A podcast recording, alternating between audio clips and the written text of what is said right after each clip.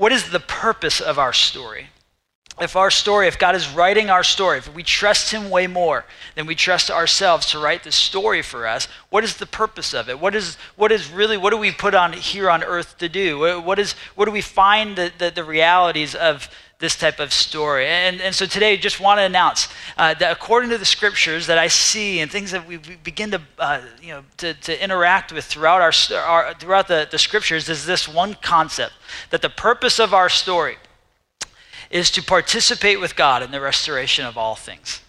The purpose of your story is not an ultimate thing unto yourself. Like your story and your success and your joy and having a well planned life, according to all of these financial planner websites and financial planner commercials that I see all the time, is, is not that type of story. Your story, is, the purpose of it is to participate with God as he is on a mission in this world to restore all things, we talk about this a lot here at the church, is that our story, that our purpose and our mission is wrapped up with God's, that God's church, uh, that God's church doesn't have a mission, God, God's mission has a church.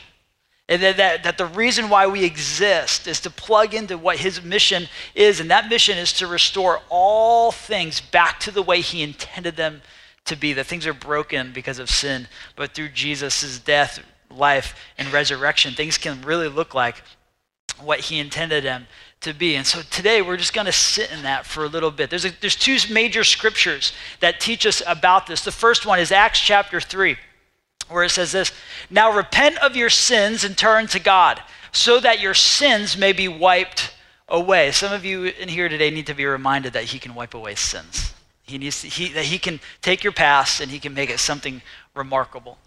And then times of refreshment will come from the presence of the Lord, and he will again send you Jesus, your appointed Messiah, for he must remain in heaven until the time for the final restoration of all things, as God promised long ago through his holy prophets. This word restoration is this long Greek word that, that is used only one time in the entire Bible. It's right here.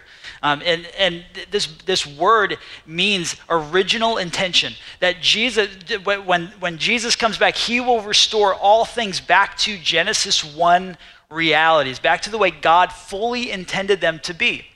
And, but we're in this in between right now where this process is actually taking place.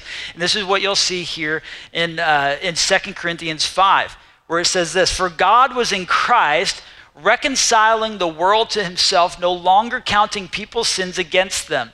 And he gave us this wonderful message of reconciliation. So we are Christ ambassadors. God is making his appeal through us.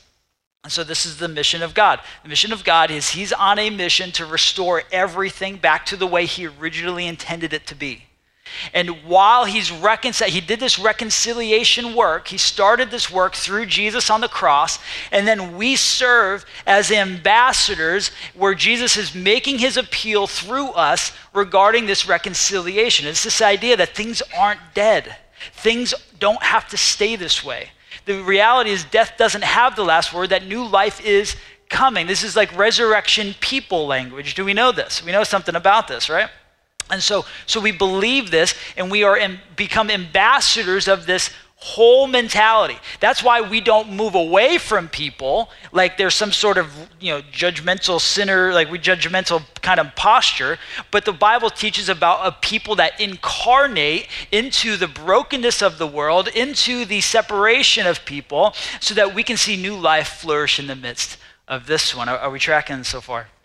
So so we, we don't remove ourselves, we pursue people, right? We pursue the brokenness. We, we believe deep in our bones as followers of Jesus that death isn't the last word, that although Friday comes, Sunday is coming. And, and so we believe that, we want to release that.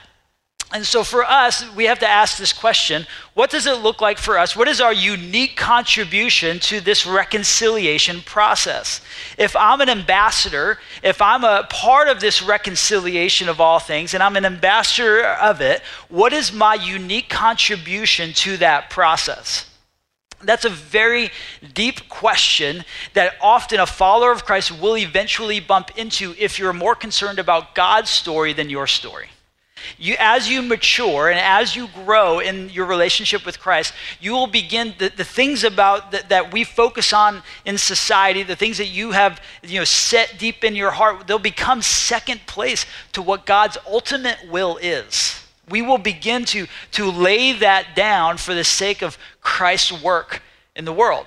And so we'll begin to find ourselves, the more and more we focus on Christ. This is where Hebrews talks about when it says that we are uh, that sin entangles us, but if we keep our eyes focused on Christ, that all of those sins will be eventually fall away. Because we will find ourselves wrapped up in the will of God so much so that our joy is wrapped up in its accomplishment. And that is a mature follower of Christ when we so freely share love and our joy is so wrapped up in God's will that we actually begin to see these sorts of things fall from our life things that entangle us, things that stop us from wanting to participate in that. That maturity will create that. And so it's, a, it's, it's an incredible thing. So, as ambassadors, we have to ask ourselves the question what does this, what, are, what does this mission look like for us? And there are four realms of mission there are four realms of mission that we, I want to talk you through fast today. Um, and so we should you know, get out by the time that the Bruins win tonight. Um, and uh, yeah, come on now. Um, there's four realms of mission. If you want to participate in the work of God, if you want to engage in God's story, if you want to see the purpose of your story actually take this turn to participate with God in the restoration of all things. There's four parts to it. And it works like concentric circles. Now, I'm a Bible teacher, and so I love shapes and I love concentric circles. You can teach anything with concentric circles. It's amazing. You've probably seen me do this like 15 times over the last five years. And then, uh, and then there's also like the four, you know, the four corners. I, you do anything with these little shapes. It's incredible. And so, but it really works with concentric circles, works its way out. Starts with identity and works its way out to seasons. And so I'm going to talk through these real fast today and, and, uh, and just to give us a spur. And, and maybe for you, you're, you're at one of these spots, but you're really not, uh, you know, but as you grow, you'll begin to see more and more how all of these play into each other. The, the, the big warning symbol, and you'll see this as we go is when any of these overlap, you'll start to feel like a sense of angst and uncertainty about who you are, or maybe an uncertainty about how you're participating in the mission of God. But you want these to be laid out pretty well, informing each other on the way out. So, all right, first one is identity. First realm of mission is identity, and that is the question of character. If you go forward a couple slides there, Roger. Um, uh, next one, yep. Identity, the question of character. This is Ephesians chapter 2. The, the, here's the major question about character when it comes to your identity is not what God has asked you to do, but who has God made me to be? Your impact in the world, your mission in the world, your unique contribution to the world does not start with what you do, it starts with who you are. Your identity informs your activity. Your heart starts at your heart and makes its way out to your hands. It always starts with who you, the foundation of your life, this character that is being shaped by Christ. Character is the consistent output of the, of the heart. It's this thing that everyone sees. It's, it's as your heart begins to be displayed through your actions, people will start to understand your character. They'll say things like, oh, that's out of character for that person, or that's inside character for that person. Who has God made me to be? At our identity level, we have to be shaped and changed by Christ, by the gospel of Jesus. Your impact in the world might be strong, it might be big, but it won't be what you were created to do until you lay your will down and you ask Jesus to shape your heart. And so this is Ephesians chapter 2 says it this way uh, verse 8 says, God saved you by his grace when you believed. And you can't take credit for this, it's a gift from God. Salvation is not a reward for the good things we have done, so none of us can boast about it. For we are God's masterpiece. He has created us anew in Christ Jesus so we can do the things He planned for long ago. If you want to have an impact in the world, you must first be created new in Jesus. It starts there so that you can actually be shaped into the person that God created you to be. And when you start there, you'll begin to see the things that God has planned for you to do, that He planned for you long before the foundations of the world were even started. To see those work its way out to the surface of your life, you must first be made new by Christ. And you, that starts by believing in Him as Lord and saying, There's no other person that I'd rather serve as my Lord than you and that, that my idols are going to be laid down in front of you. I'm going to get my satisfaction and my purpose in life from you. And so that journey starts. I'm going to start there. My identity is wrapped up in Christ. The, the second realm of mission is the idea of purpose. The idea of purpose. And that's the question of calling. Now, in the Christian world, if you've been following Jesus for a little while, um, you might hear this word calling, and this word calling gets confusing. This word calling, you hear all sorts of different things. When I was growing up in youth group, uh, we had a guy that would say to, you know, to a, a, a female, and I believe God has called me to marry you. Let me tell you, that's awkward. That's a weird thing to say to someone. Don't do that. Right? God has called me to marry you. And you're like, I'm going to tell you right now, God has not called that to happen. Um, no, that's not going to work, right? This word can get confusing. And so just let me unpack it real fast. The question of calling is what has God asked me to do? And so, who has God made me to be? What has God asked me to do? And Psalm 139 says it's, it, He has actually wrapped all of this together, and He's working in you His unique contribution in you. He says this You made all the delicate inner parts of my body and knit me together in my mother's womb. Thank you for making me so wonderfully complex. Uh, this is what I need to say to my wife all the time God made me complex, babe. God made me complex. You got to thank Him for that. Your workmanship is marvelous. How well I know it. You watched me as I was being formed in utter seclusion, as I was woven together in the dark of the womb. You saw me before I was born. Every day of my life was recorded in your book. Every moment was laid out before a single day had passed. So he's, got a plan for your life. He's got this thing that he wants you to do. What is that thing he's asking you to do. And what he's going to do is he's going to take a conglomeration, a kind of, kind of a mix of your passions and your gifts, your community, the things that you've experienced in life, and he's going to redeem them for his purpose. He's going to ask you to do something in a specific way. And there's, there's a general thing that he's going to ask you to do, which is this idea love other people well. That's if you say, Oh, what's my calling? Or what has God called me to do? He's called you to love people.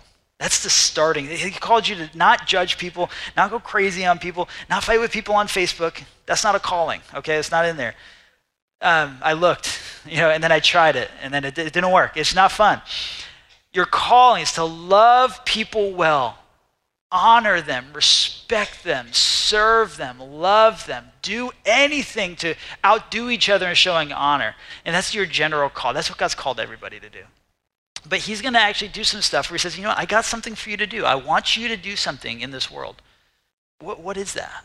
What is that? And so there's a, a few aspects of call real fast that I'm going to give you um, because, because here's the deal. Sometimes you might show up and be like, I feel God's calling me to do it. And no one's like, like my friend who said, I, I feel like God's called me to marry you. That's just like not, not cool. You know, it's not a good thing. Some people say, I feel God has called me to or given me that God has called me to sing. And you're like, I've heard you sing, bro. It's not going to work. Like, it's not, that's not how that happens. Right? And so there's a few aspects of call to keep this all in balance so we don't become weird Christians. Give it up for not weird Christians. Come on, somebody, right? That's it. Let's not be weird today. Um, aspects of a call. First is this internal idea God will call you, God will communicate with you. It says, I, I, want to do this, right? I want to pursue this. Then there's an external aspect. I can do this and, am, and I'm fruitful in doing this, okay? I can do this and I'm fruitful in doing this. All right, God's called me um, to uh, go to China to, uh, to start a mission there. Okay, great. Uh, but you don't have a passport. Okay, I can't do that. I need to get a passport uh, or, or you're unable to leave the country because of 9,000 different things that you did in your past. All right. Unfortunately, God, I don't think God's calling you to do that because there's things that He would put a pathway and resources in place, those sorts of things. And then there's fruit to it. Like you can begin to see the fruitfulness take place, right? So there's internal, external. Then there's relational. Others are affirming that you can do this. This is so crucial, gang. Like, we, we really need to do this in a group of people, in a community, where they say, yes, absolutely. I was just telling this story last night when I started to become uh, when I started being pursuing pastoral ministry, um, I had a 70 year old man that didn't say much at all. He was at, at South Attleboro Assembly of God, and, and I was I, I, was I sat down. I was playing the piano that morning, and um, I sat down next to him and just said hi. And he, for like 10 minutes, affirmed things that I didn't tell anybody about about me uh, uh, pursuing the ministry, and he just affirmed me for like, hey, I just when I watch you talk with people and when I watch you on the platform, when I watch you do this, I just want to let you know that the Spirit of God is just, just I want you to be confirmed in that. It, it just was completely out of the blue, didn't even think anything of it, but just completely uh, encouraged this pursuit in me. And I just thought, man, how much it would be for the, for the people of God to stop thinking about human interaction many ways and start spiritually edifying other people. I think sometimes we get so stuck on our human life and our human interaction, whether or not we're happy or not, that we forget and we miss the people that God has put in our place that He needs us to move into the next step, that He needs us to actually pursue and edify, engage, and encourage well. And so relational aspects is so important. Then there's formal. I'm being asked to do it. Uh, God is that, you know, there's, there's some sort of way that God is, God is making that happen. And, and all four of these, in some manner, will be present as you begin to engage with this call of God. And so there's, there's, the, there's the, the, that's the second aspect, this idea of purpose. This is my call. God is going to take your life and redeem it for his purpose and give you a specific contribution to the world. The third uh, part about mission, the third realm of mission, is this idea of vocation, the question of competency. Now, so, so as we see this here, you have identity, you're shaped to be someone. Your purpose is the question of, of this is what God is asking me to do. Um, that's confirmed by other people, confirmed by fruitfulness in your abilities, confirmed by someone asking uh, for this type of service from you. And then you're going to find it plugged in into some role or some job you're going to find a vocation, an area that you're able to plug this into. And so 1 Peter 4, uh, not 4 7, 4 10 through 11 says it this way God has given each of you a gift from his great variety of spiritual gifts. Use them well to serve one another. Do you have the gift of speaking? Then speak as though God Himself were speaking through you. Do you have the gift of helping others? Do it with all the strength and energy that God supplies. Then everything you do will bring glory to God through Jesus Christ. So, you have a person that's changed by Christ and their identity is shaped. And then they're redeemed in a way that their purposes are plugged into God's mission and then you'll find a specific role where you can engage this. Now, uh, for me specifically, um, this I, I, have a call to teach and a call to engage with uh, with churches and and, and flourishing, uh, see churches flourish. Uh, we have a call that that allows this to to make its way ha- make its way through uh, through the world.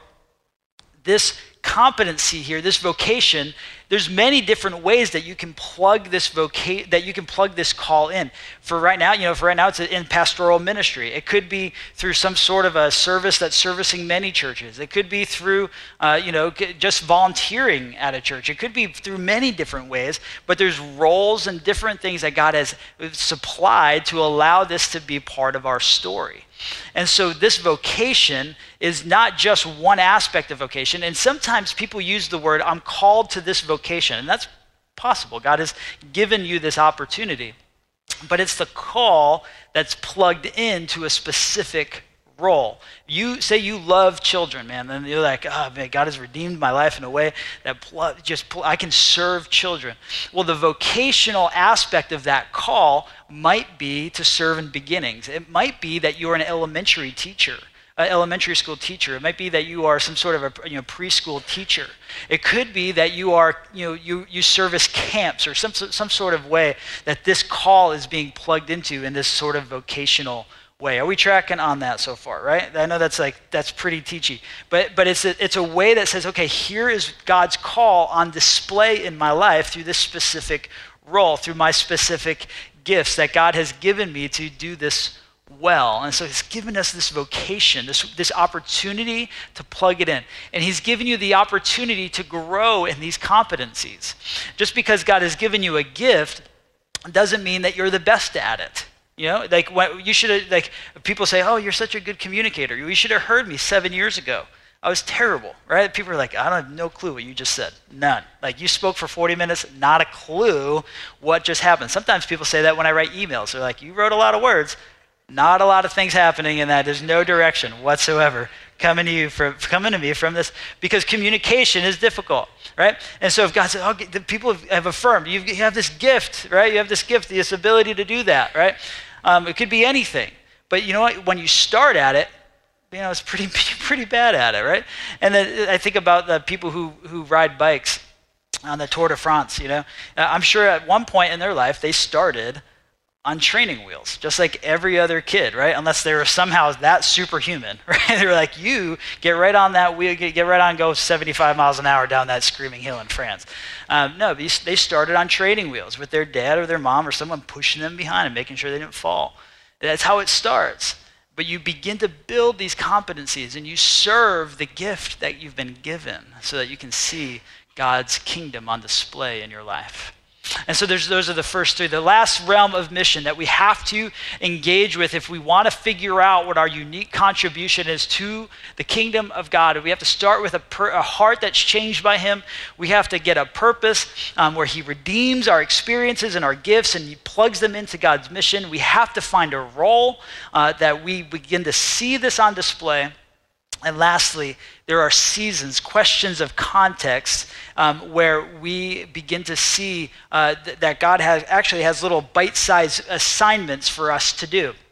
And so the question is not only how has God asked me to do it, but where has God asked me to do it? Again, God, God we, people use the phrase, God has called me to this place, and that's one, that's one directional aspect of it.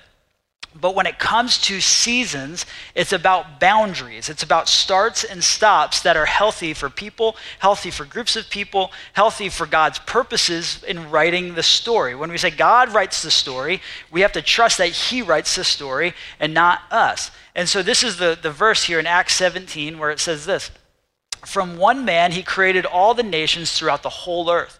He decided beforehand when they should rise and fall, and he determined their boundaries. This word boundaries is the Greek word horizo. It's horizon. It's where we get our, our English word horizon. And it's actually, I love this, it's a verb. It's a verb. And so it's not like, you know, when we look at the horizon, everyone see the sunset last night? Like, gorgeous, right? Um, or the last couple nights, actually. And so we look at the horizon. In the English language, that's a noun. We actually are looking at something. In the New Testament Greek, it's a verb where God is actually horizoning boundaries. It's an activity that God does where he establishes beforehand starts and stops. And so his purpose was for the nations to seek after God and perhaps feel their way toward him and find him. And so every purpose of every season is to nudge people closer to God for that. Another example of a season or a boundary is a simple, healthy work week. Um, uh, that's a good boundary is to have healthy boundaries on your day all right when i go home and it's 8 o'clock at night and i got my kid on my lap i'm not texting about the next meeting that's coming up right that's a boundary that will ultimately start to eat away at your soul um, if you don't have a day off. You know, God create the, the Jewish religion did not create the Sabbath. God did, right? God did uh, in creation when He said six days, and then I'm going to take one off. And that's the first day humans were alive. The first day humans were alive were, was God's day off. I love that. And so He could interact with these people He created. God delights in His people, and He wants you to delight in His creation. It's like He created it for you. And so he wants, he says it's like, it's just not good for your soul to not have a day where you're not connected to devices and you're not delighting with your family and you're not interacting with God's good creation and resting in some way. Every Sabbath day needs a nap. Come on, somebody, right? Like where you are actually being put together by God. You're putting back together. Where it's, like an acknowledgement that God is the owner of this stuff and I'm just a part of what he is up to. That's another example of a boundary. You can have boundaries in relationships Um, I, in fact, I think most relational problems are a result of having poor boundaries in life where we don't know where our reality stops and someone else starts. And we feel like we have to need to rescue them or we feel like we are a victim in many ways. Relational problems are very much interactive on the concept of boundaries. And that's what God has in mind here. He said, This is really, I determine those. I determine those seasons. And I want you to live with healthy boundaries. And I want you to follow my, the context that you're in so that you can see that I'm writing the story, so that you can see that I'm actually the Lord, so that you can see that I'm actually a part of this whole thing. Seasons are so important. for you in your life, do you have healthy boundaries? In your work week? Do you have healthy boundaries in your families? Like, like do you have, like, if, if you get into a fight with your spouse and you immediately call your parents, that's not healthy boundaries. You got to figure that out, right? You got to figure that out with them and, and, and, and interact with that in a, in a strong and healthy way. Seasons are so crucial. And so, if you go back to the circles, you see that all of these actually inform each other. You start with a life that's changed by Christ. You don't want to talk about what your impact in the world is until your heart has been changed by God. You start there, and then God is going to show you how He's, rede- how he's literally been wiring your life and he's, how He's going to use every joy and every struggle for His own purpose in this world. And then he's going to give you a specific role, a specific job to say, you know I want you to, I need you to do this for me. Could you do this for me? I want you to participate in this organization. I want you to do this serving role, or I want you to go to work with this in mind. This is why your job is your primary function of mission. When you go to, the, when you go to work every day, it's the expression of your identity and your purpose. Because your purpose, even generally, is to love others well your job, your nine to five go to work place that you work, is the primary place where you will express, express the mission of God here on earth. And then lastly, there's seasons. And this is where Ecclesiastes says there's seasons for everything, things that start and stop according to God's good design and plan. And so, David Wilkerson, he's the founder of Teen Challenge, uh, he says it this way. Um, when God calls you, oh, that should be a big G, forgive me my, my speed this morning. When God calls you to something, He is not calling you to, to succeed, but to obey. The success is up to Him, the obedience is up to you. Now, uh, here's the deal, gang. Many of us, we have images of our in- interaction on, in the world that have much more to do about success than obedience. When you become a follower of Christ, your role is about obedience not about the success that has been determined by you.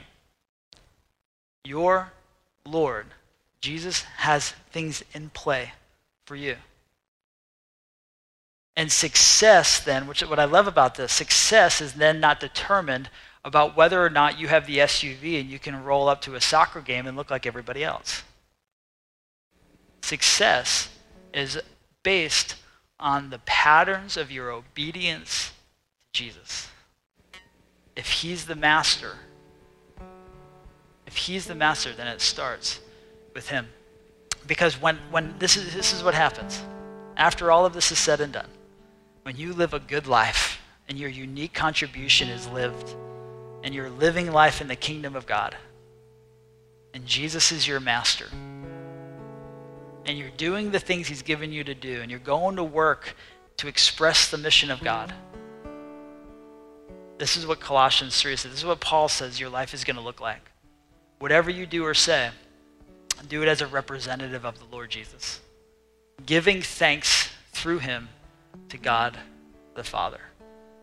So in you, you're going to have thanksgiving about the things that you're experiencing, the things that you have, the money that you receive for doing this work. It's like a mark that's life that's mar- a life that's marked by thanksgiving. So that whatever you do and say is actually you're representing not anyone else but Jesus how you interact with your boss and how you interact with your volunteer roles, how you interact with the people around you. You don't do it as a representative of yourself in your own plans for the world, your own plans for how you're growing and becoming a, a new person or going to have this awesome, cool life. Your are you are a representative of Jesus. And he's shaping your identity. He's giving you purpose. He's giving you a vocation. And he's placing you in boundaries so that you can be a most effective, not for your success, but for your obedience. And that is a unique contribution to the world.